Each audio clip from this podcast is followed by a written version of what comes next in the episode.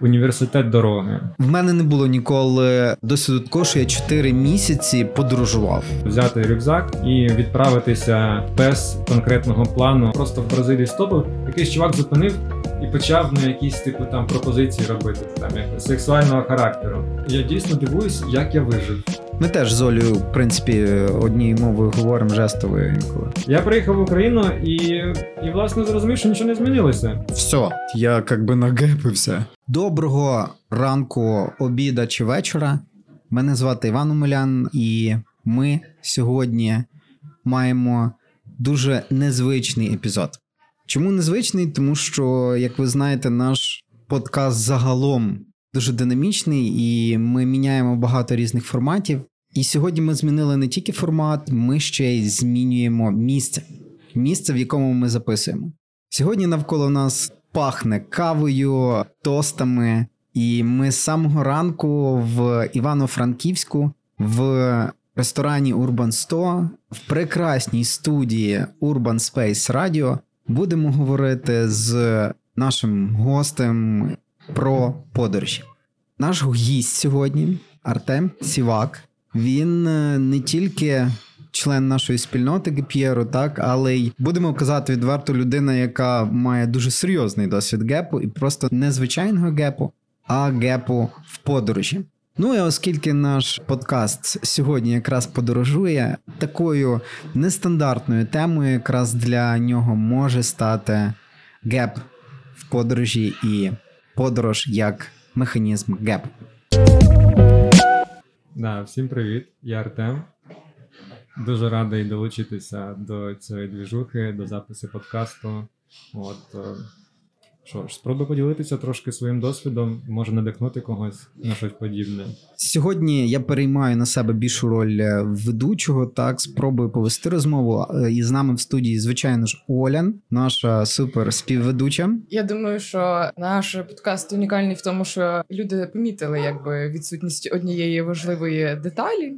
Це мене, але я теж рада тому, що пам'ятаєш, ми записували подкаст у Львові. Ти казав, ми циганимо по студіях. Але я сьогодні подумала, що ми масштабуємо, ні, мережуємо, мережуємо наш подкаст і власне нашу спільноту. Я теж вперше повноцінно у Франківську. Це дуже класно і так символічно, що ми будемо говорити власне про подорожі. От і про Urban Space Radio ви зможете детальніше прочитати в описі під епізодом. Дуже радіємо, що нас е, захостили сьогодні.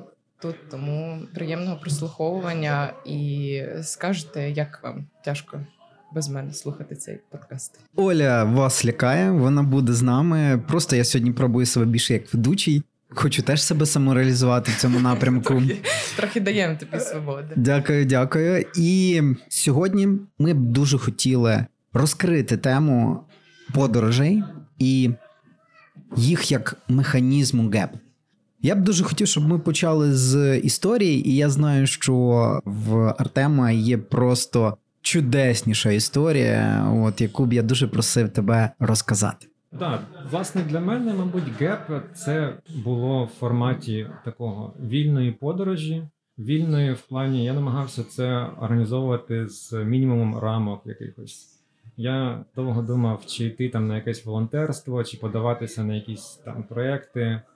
От, е, і все одно прийшов до того, що ну, це, це якась рамка, воно якось, якось мене обмежує. Тому мій геп був про таку свободу, свободу пересування, свободу вибору, де бути, з ким бути, як жити. От, тому це був такий півтора роки автостопу з палаткою, каучсерфінгом, ночівлями де завгодно, знайомства з людьми, не знаючи жодного слова на якійсь спільній мові. Капець. От. І, мабуть, якщо загально, я це називаю такий університет дороги. Ух ти. нав- Навіть не школа. Я коли закінчив це, я собі сказав: Окей, це мій випускний. Я випустився з університету дороги. Так, і що в тебе? Червоний диплом? Як ти взагалі наважився на це? Я не знаю, як я наважився. Просто якось е, я собі розказую історію, що це зірки так склалися. Да? Ну, це був такий час, 14 рік. От е, я вже так відчув, що та робота, яку я роблю, це не зовсім те, що я хочу робити там в своєму житті. Я вирішив, що я їду з Криму. От, е, Жив в Криму в цей час. Да, я жив Мгм. в Криму, я зустрічав ну, якби, цю руську весну в Криму. І ну, якби все так склалося, всі обставини, що мене нічого не тримало. У мене не було зовсім якихось таких прив'язок і коренів ні територіально, ні до там, людей, ні до якихось справ. От я вирішив, окей, коли ще як не, ну, як не зараз буде цей час, коли можна собі дозволити просто взяти рюкзак і відправитися От, без конкретного плану, без е, якогось напрямку, цілі. Для тебе це був такий потік свободи, так? Да, воно мене рухало. Я думаю, що там було ще багато різних е, речей, які мене рухали. Можливо, ще також внутрішній конфлікт. Угу. Що я не знав, да, там якась своя ідентичність, треба було вирішувати там з ким я. Да. Є тут друзі в Криму, які там за Росією, є друзі в Україні. От е, хто я, де я хочу жити, ну якби в що я вірю. Було багато яких-то незакритих питань, і дуже багато тиску ззовні з різних сторін.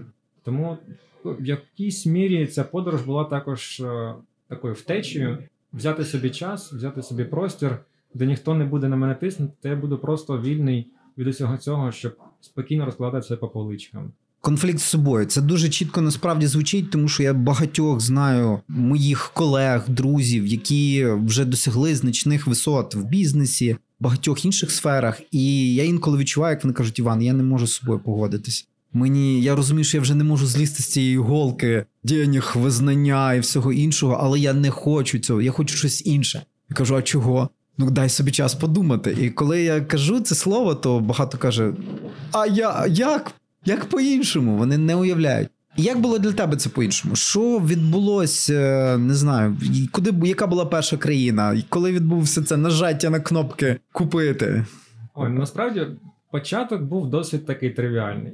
Я собі купив е, перміт, е, типу, як е, робочу візу в Польщу, просто, просто щоб виїхати в Європу. Тоді ще не було без візу. Да. От, е, мені треба було просто якби дозвіл, щоб заїхати в Шенген.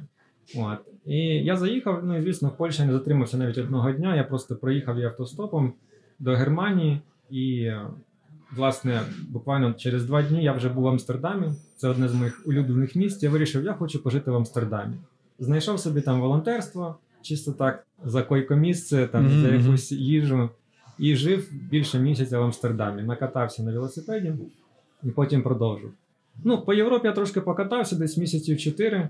Доїхав до Португалії. Нічого собі трошки. Да.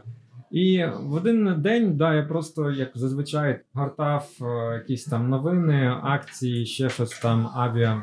Я собі думав: окей, у мене закінчиться цей перміт, типу робочий там через кілька місяців. Куди я далі відправляюся? Що далі? Чи я хочу в Україну вернутись, чи що робити?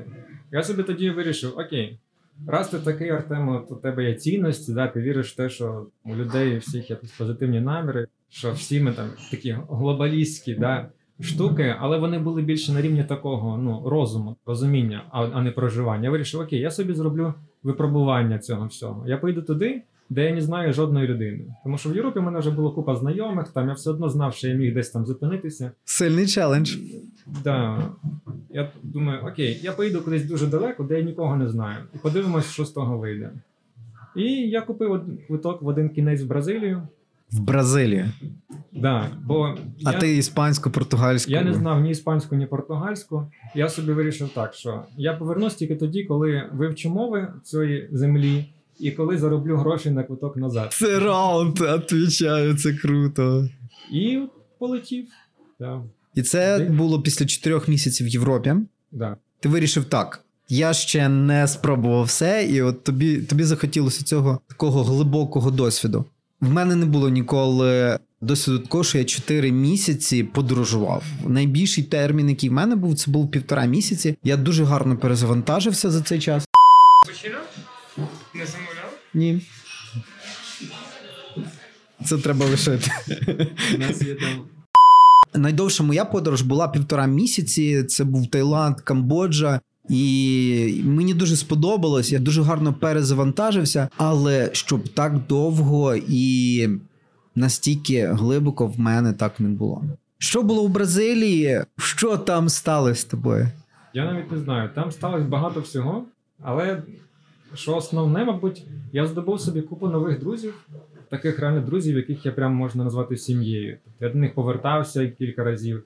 Там, незважаючи на те, що якби континент величезний, але я якби його об'їжджаючи, Декілька разів стопив в них, да? да, автостопом. А скільки часу ти провів в Бразилії? Ну, сумарно, Бразилія в мене е, була десь 6 місяців. І ще 3 місяці інші країни. То інші е, країни я більше якби чисто стопив там по різних місцях: природа, гори, пустелі.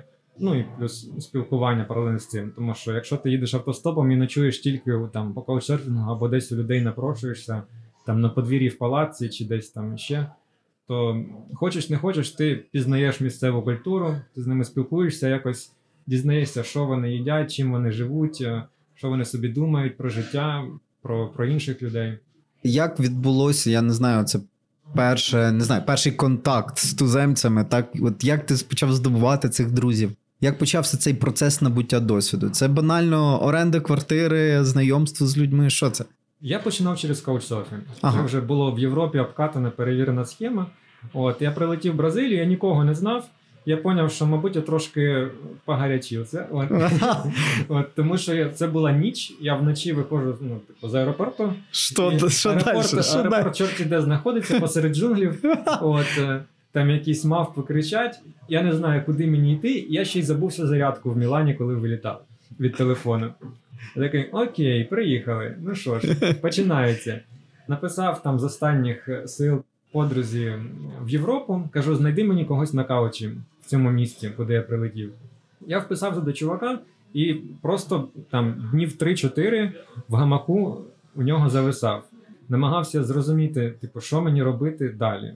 Планував, планував, Так, що робити. Спілкувався з тим, кого знав. Ще знайшов кількох людей на каучсерфінгу, з ким ще також просто зустрівся в місті, поспілкувався. Намагався зрозуміти, куди мені податися, в яку частину країни, тому що Бразилія вона величезна. Да. От е, як мені краще тут жити, їхати, де безпечно, де небезпечно, якби всі ці нюанси вивчав.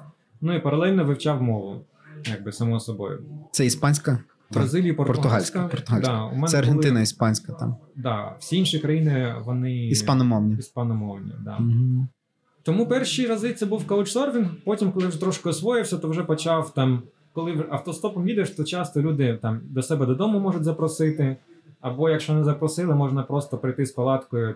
Робоча схема була також прийти в поліцію, сказати, можна, де вас тут переночувати можна безпечно. От. Ага. Поліція завжди зацікавлена в тому, щоб з тобою нічого не сталося. Так, так, так, не От. було проблем. Да, щоб у цього грінго ніхто там ніде не Слухай, це лайфхак. Да. Звісно, цікаво, чи це працює з нашими поліцейськими. Ну, мені щось здається, що має спрацювати. Принаймні, вони не завжди там додому запрошували, да? але бувало так, що ми ночували в участку. У них просто на кухні. Там у них величезна кухня, наприклад. Вони кажуть, ну тут можете палатку поставити або просто карімати розставити. шкода, що не в камері. Ну, може, може камери зайняті. Да, да. Тому тобі пропонували кухню, да? Ну, прикольно. А небезпеки. Що траплялось такого шок-контент? От по чесноку зі мною було тільки дві ситуації неприємні, і е, одну з них я тільки розцінюю як небезпечну. Угу. Хоча майже, майже кожен водій, кожен людина, яку ми зустрічали, казала: типу, що ти робиш? Типу, тут у нас небезпечно, ти взагалі ну, адекватний. Адекватний чи ні, да? От. Ну вони розуміли, що неадекватний, просто потім допомагали далі проїхати. От. А, одна небезпека була, коли ми застопили п'яного чувака, і причому зразу якось я цього не зрозумів. Але коли він, Він їхав на авто, так? Був він, п'яний. Да, він їхав на авто, він виїжджав на зустрічну смугу, на обочину. Ми, я з ним проїхав 5 хвилин, але за ці 5 хвилин якби я вже все. Я згадав всі молитви. От, да? да, е, ледве вмовив його зупинитися, щоб він нас висадив. Друге, колись я просто в Бразилії стопив, якийсь чувак зупинив і почав ну, якісь типу там пропозиції робити, да? типу там якось сексуального характеру. Я сказав, ні, ні, ні, ви мене з кимось путали, і він спокійно зупинив. Ну тобто, це не було небезпечно, це було просто неприємно. Мгм. Да? А от з п'яним це було дійсно небезпечно. Якщо я зараз запитаю так, чого тебе навчила Бразилія? Це, звісно, таке дуже загальне питання, але можливо є якісь Знаєш, швидкі я, я. Бразилію, Бразилія для мене це я її називаю країна бабушок. Бабушок? Бабусь, да. Тому що там всі люди. От для мене вона дуже була якось така близька. От вона мені була майже як Україна, тільки португаломовна. Мгм. От. Тому що там кожна людина, яку ти зустрічаєш, вона зразу тебе хоче накормити і от обігріти якось така турбота, таке тепло і турбота. От для мене це про Бразилію. Чотенько, чотенько. Да, борщу там нема, на жаль. Я там сам їм варив борщ, вони не знають, що це таке. Як ти заробляв гроші? Як ти, чи, чи ти тільки витрачав накопичення? Власне, я не заробляв гроші до останнього до останніх місяців. Ну, Я не знав, коли я повернуся. Угу. Просто в якийсь час я трошки втомився вже від подорожей. Це десь було після місяців семи в Латинській Америці. І я вирішив, що я хочу відпочити трошки. Я поїхав е, в центр медитації Віпасани, там пройшов курс, і там познайомився з одним німцем, який жив неподалік і мав стару колоніальних часів віллу. Ух ти. От. І мені сказали, ну до нього можна волонтерити влаштовуватись. Я думав, якби по старій схемі там по волонтерю, якби ну чисто за, да, за їжу, за якусь, е, якесь місце, де можна спати, щоб відпочити. Я з ним домовився, він каже: ну знаєш, можеш так, можеш там доглядати там міса, там все, типу, і да, за це там зупинятися жити. Або є інший варіант, допоможеш мені з будівництвом, типу, я ось реставрую цю віллу. Якщо ти мені нормально так ну, допоможеш, я тобі буду платити, типу, за кожен день, що ти працюєш. Дуже гарно. Я Це порадили місцеві. Місцеві порадили так, так? А, Ну, друзі. ті, хто були в центрі медитації, Ага, бо він сам ага. з цієї з З цієї тусовки? Да, да, випасаний. Спільнота рішає. От, спільнота рішає. І я у нього завис і періодично да, працював, але виходило так, що воно вийшло трошки довше, ніж я хотів би. От, я вже Мгм. встиг відпочити, але якось там дуже затримався. Да? Трошки там уже розмайомився, там з. Підзаробив на машину. Ні, насправді заробив небагато, і це був це було якби теж для мене таке питання, тому що якби я заробив небагато, у мене був вибір або продовжувати подорожувати з цими грошима, або заробляти ще, тому що Мгм. квиток ну тоді не було безвізу, е, і у мене був паспорт, я не міг полетіти в Європу. А в Європу квитки були плюс-мінус дешеві. Там 300 баксів можна було знайти квиток. В Україну було від 800. Да. От. Тобто. Відчуйте я, я собі, у мене хоча були там збереження на чорний день, якщо щось станеться, але я не міг собі дозволити тоді таку суму витратити на квиток. Мгм. І тоді цей німець якби сказав: ну знаєш, окей, типа, я багато літаю у відрядження, у мене є милі. Типа, я тобі можу за ці милі виміняти квиток. Мені це окей. Прикольно. Типа, я тобі не даю гроші, але міняю квиток. Якщо хочеш, от е, може, я тобі можу влаштувати, що ти попадеш додому, якщо ти хочеш правда додому. Якщо ні, я тобі просто дам ті гроші, що ти заробив, і ти продовжуєш далі по Бразилії, Південній Америці. Він-він. Да. Я сказав, окей, я хочу гречки, я хочу додому. Бразилія ще повернуся. Гречка рішає, друзі, да. Ну слухай, це крутий, крутий навик. Ти мені так не відповів, чого б тебе вона навчила. Можливо, є все ж таки якісь факти, які ти б сказав, що от це Бразилія. Про бабушек почули, Да. та про те, що там і заробити можна почули. Ще що? Мабуть, та штука, яка мені зараз і в роботі допомагає, це те, що люди одне одного розуміють без слів. От реально, я це просто зміг прожити. Що наша комунікація відбувається збільшою, здебільшого невербально. От ми зчитуємо якісь повідомлення от, з лиця, з пози, з тембру. Тому що перші місяці, коли я автостопив, я не знав португальською жодного слова, але з водіями я якимось чином спілкувався. Да. І ми от ми просто тицяли кудись пальцями в якесь поле, там на себе, щось там ще показували. І у нас йшла розмова, і причому так жваво йшла розмова. От. Ну і ти паралельно вчив мову. І паралельно я вчив. Ми теж з Олею, в принципі, однією мовою говоримо жестовою інколи. Розумію один одного без слів. І я тобі скажу, що мені здається, от я зараз тебе слухаю, мені здається, що навик оцього, знаєш, виходу з будь-якої ситуації, навик, е, в принципі, вчити мову з ходу, а не з підручників. Я думаю, що це те, точно те, що я чую, що те, те, що ти там прокачав. Чи це так? Ну, мабуть, да. Мабуть, да. Там я дійсно укорінився у цій своїй вірі, що можна вивчити мову самостійно. От. Тому що я до того вчив англійську дуже довго, і коли поїхав в Європу, я не міг нормально говорити. Я до того два роки вчив, дивився серіали, все розумів. От, починаю з людьми говорити, у мене виходить якась. е, ну, коротше. Як в мене. Да. Я знаю, братан, я такий самий. І от тільки коли я там в Європі був пару місяців, подорожував е, з знайомою, там що ми разом волонтерили, вона з Британії. Ми просто два місяці намагалися між собою порозумітися, типу, в подорожі. От я після того заговорив англійською. Прикольно. А те ж саме в Бразилії. Да? Я слухав ці аудіоштуки, все. Але от коли я просто жив з людьми, які ну, взагалі не можуть ну, нічого мені сказати англійською і не розуміють її. І мені треба з ними якось на пальцях, тими словами, що я знаю, от, зміксувати. То от воно тоді працювало найкраще. Типу, мозок якось мабуть, активує якусь свою таку Да, да, да, скриту да. оцю. Ну і треба розуміти, що в тебе там купа досвідів. Це і кауч, і спілкування з, не- з незнайомими людьми. І я так розумію, в тебе був ем, медитаційний кемп, так? От ти про нього казав. І ну слухай, це, це дуже це дуже шалений мікс, насправді. Мені здається. Я б підписався під таку програму. Я скажу чесно, от якби ти мені зараз викотив програму, я би сказав, да, я хочу це. А знаєш, я, я буває інколи згадую це і думаю: блін, а чи поїхав би я от знову? Типу, чи наважився я б знову на І? таке? І я не впевнений, О, насправді. цікавий, да, досвід. Зараз, переглядаючи все те, я дійсно дивуюсь, як я вижив. Тому що дійсно ситуацій було багато таких, ну, досить стрьомних. Межевих, так, на межі. Так, да, коли там вночі йду по яких-то вулицях, ну я просто вже потім, через місяці, зрозумів, як там все працює. Як працює там наркотрафік, як оце все відбувається. Ну, мені місцеві розказали, типу, як воно все Та-та-та, де банди живуть, де Так. вони не живуть, та? мене було так, що я просто собі йду такий ля-ля-ля, типу, перевулками. Там щось люди між собою там, ну, під, десь там за углом щось труть.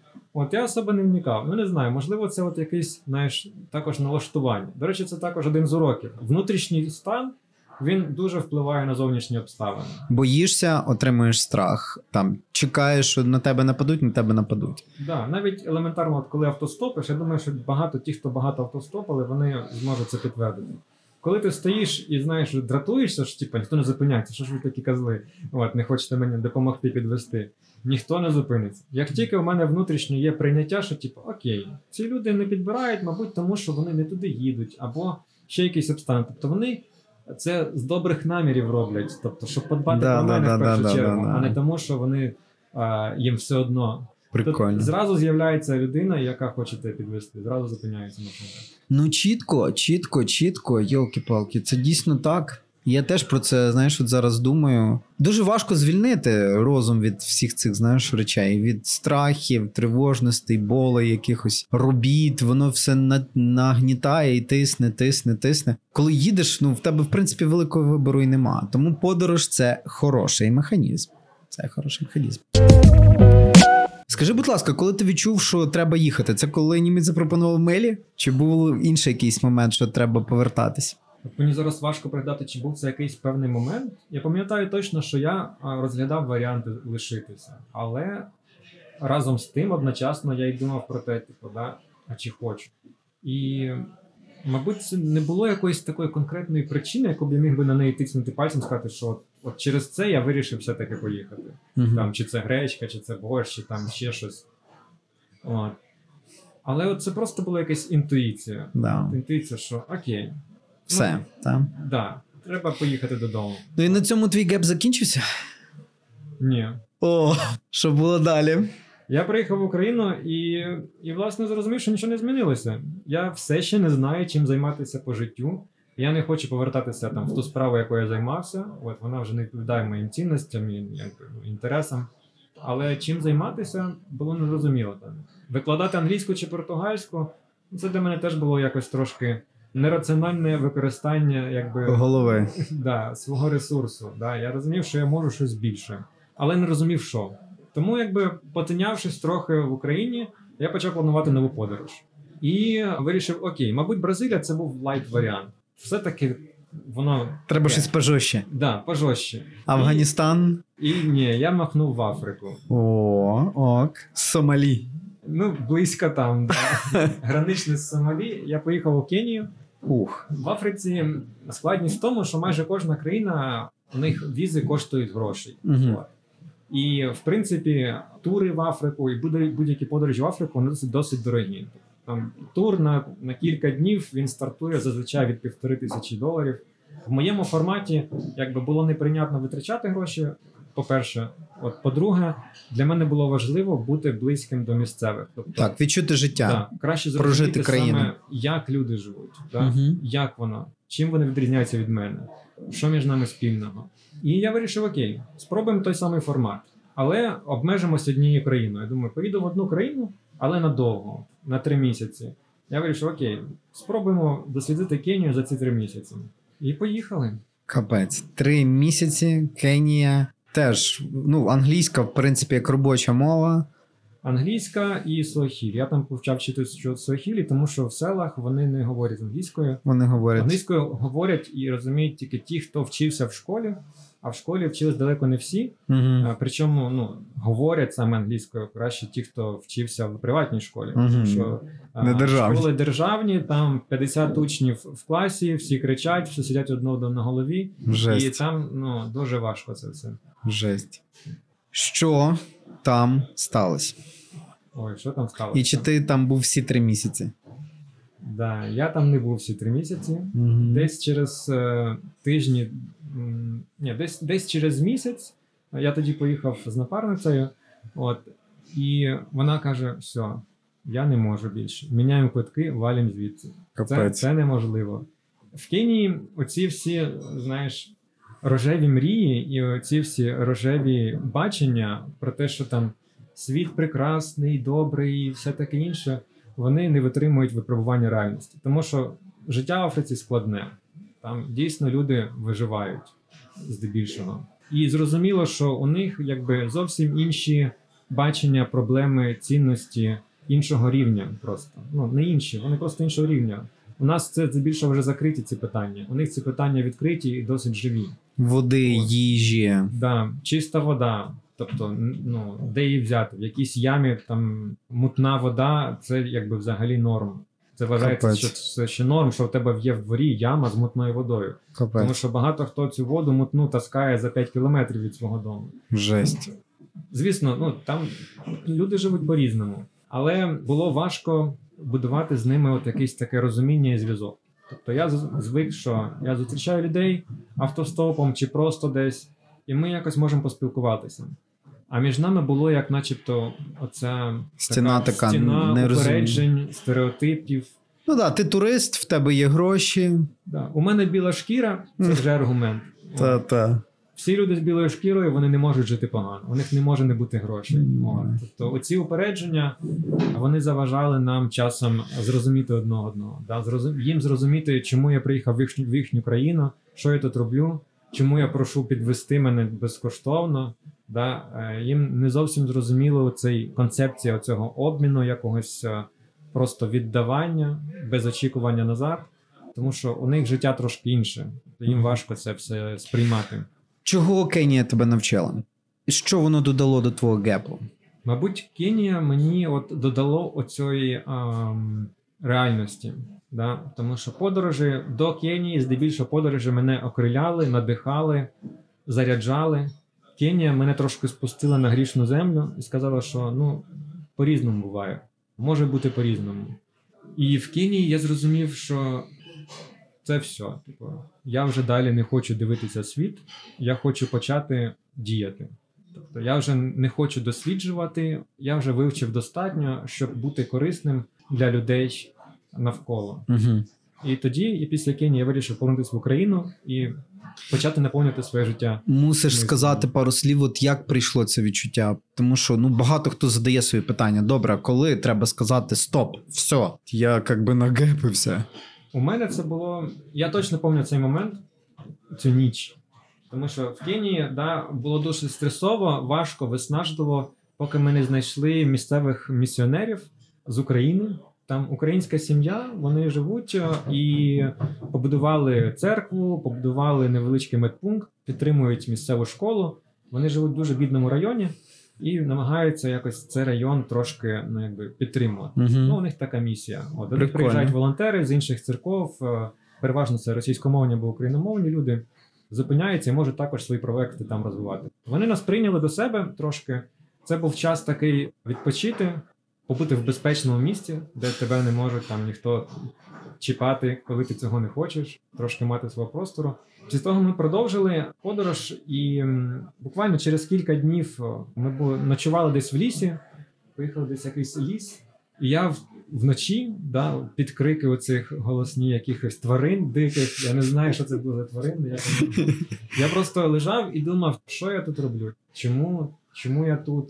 У нас тоді був ну, досить активний конфлікт ще з моєю попутчицею. І я тоді, правда, ну, почав задумуватись про якісь такі питання, про які я не задумувався. Тобто це був до того це був якась така, типу, раш, типу там драйв, азарт. А це був такий момент прямо от зупинки, і оці питання вони прийшли. І, і тоді, прямо я пам'ятаю, у мене були сльози на очах. Я зрозумів, що да, типу, Відсилка, відсилка до нашого епізоду, коли пора закінчувати.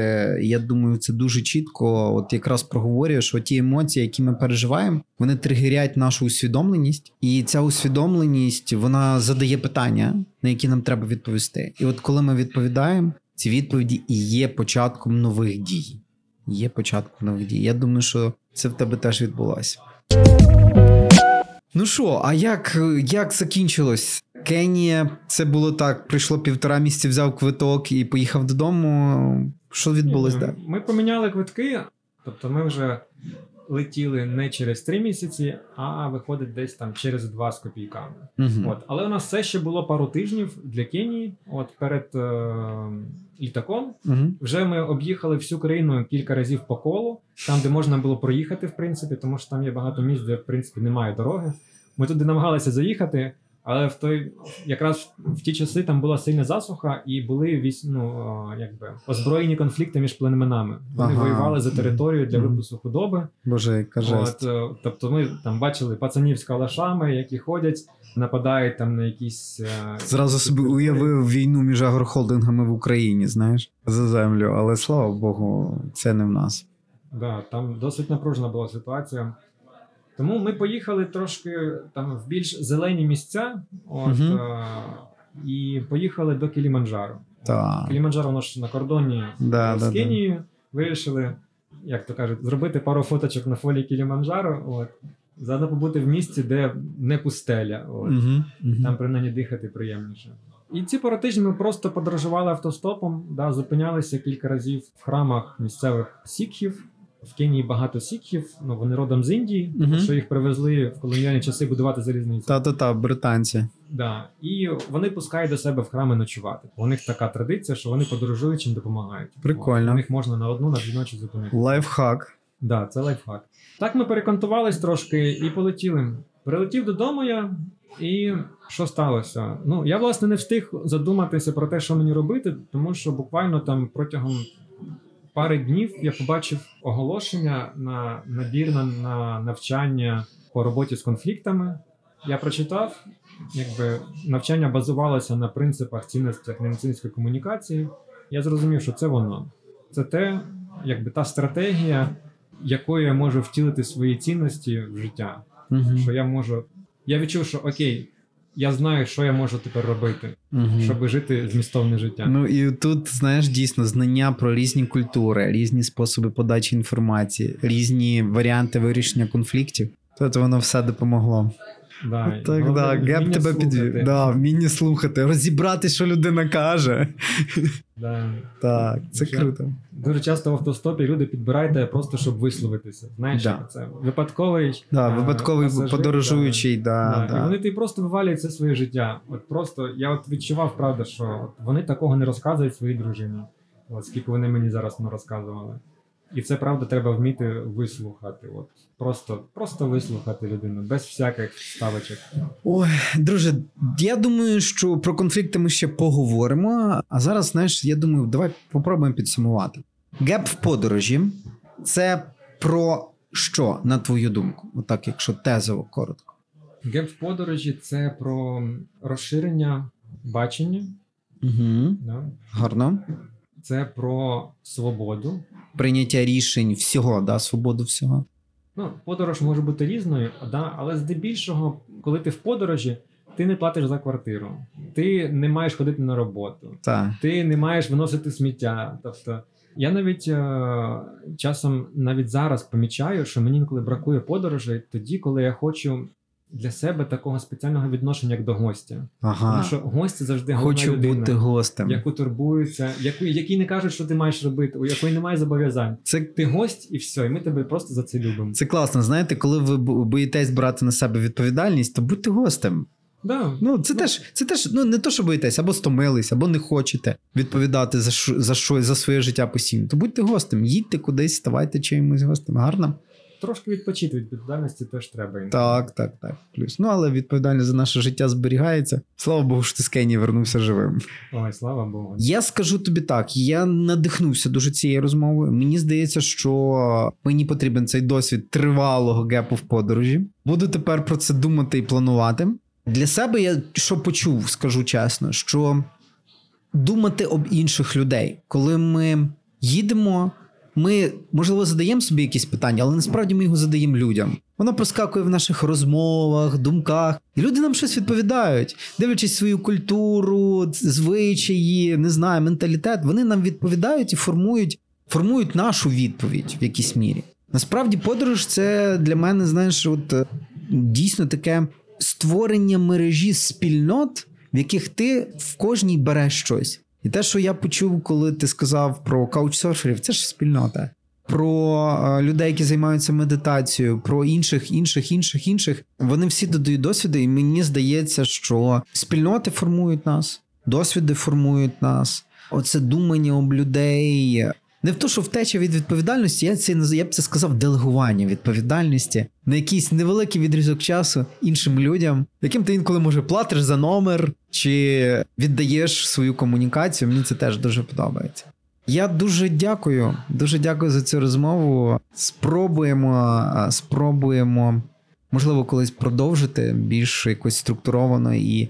Можливо, це не останній наш епізод про подорожі, але я дуже дякую Артему і Urban Space Radio за те, що вони сьогодні захостили нас, подорожуючий подкаст, і ми змогли записати такий епізод. Про Patreon скажу обов'язково і запрошую всіх вас. Першу чергу, я думаю, що цей епізод почують саме наші патреони. Вам дякуємо, друзі, і всі, хто буде слухати надалі, друзі, підтримуйте нашу спільноту, підтримуйте наш подкаст. Ми не тільки подорожуємо, ми стараємось ці подорожі вам передати в концентрованому досвіді і ті знання, які ми в них здобуваємо. Дякуємо вам, дякуємо ще раз Urban Space Radio, дякуємо Артему, Каті, Олі. Всім дякую.